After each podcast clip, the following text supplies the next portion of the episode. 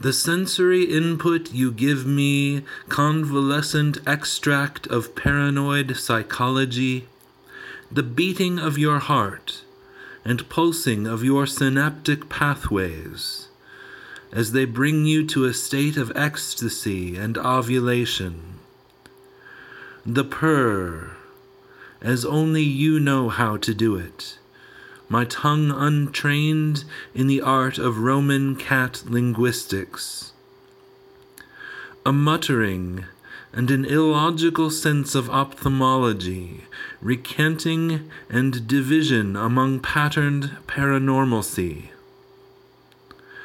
Hurriedly I take my vows in the street, as if you were the only one for me.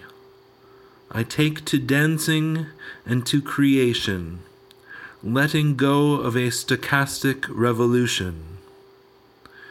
Heat marks fealty in the grass, frailty, discontentment, obstinacy.